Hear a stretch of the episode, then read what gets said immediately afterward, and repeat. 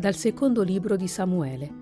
In quei giorni arrivò un informatore da Davide e disse: Il cuore degli israeliti è con Assalonne.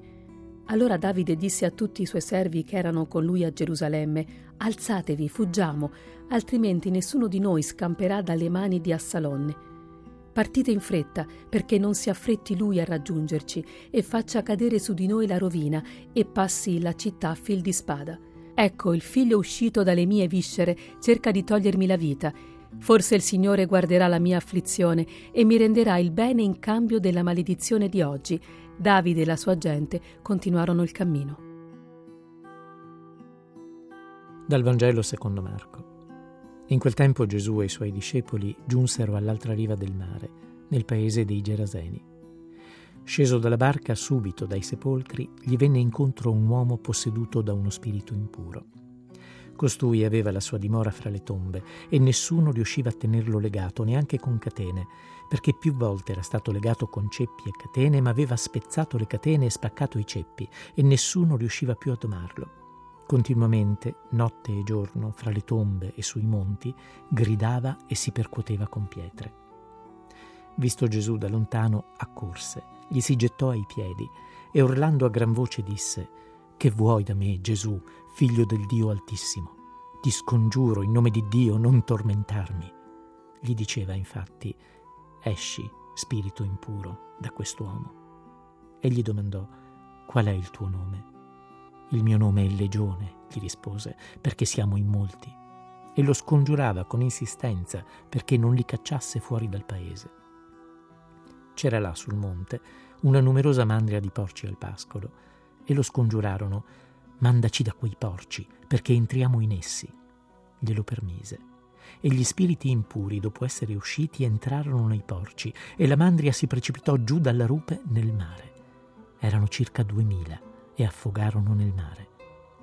I loro mandriani allora fuggirono, portarono la notizia nelle città e nelle campagne e la gente venne a vedere che cosa fosse accaduto. Giunsero da Gesù, videro l'indemoniato seduto, vestito e sano di mente, lui che era stato posseduto dalla legione, ed ebbero paura. Quelli che avevano visto spiegarono loro che cosa era accaduto all'indemoniato e il fatto dei porci, ed essi si misero a pregarlo di andarsene dal loro territorio.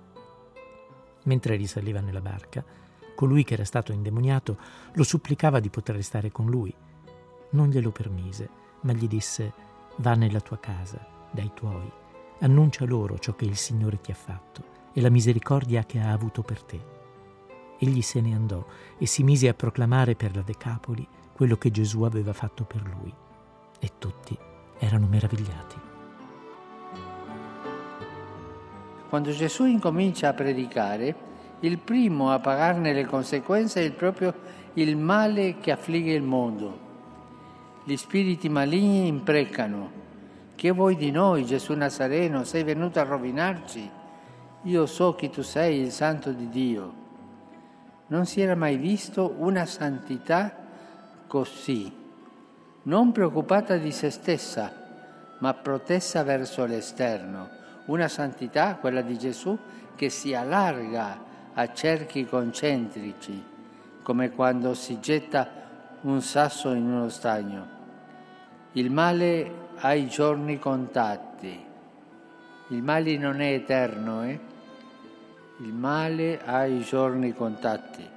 Il male non può più nuocere, a, è arrivato l'uomo forte che prende possesso della sua casa.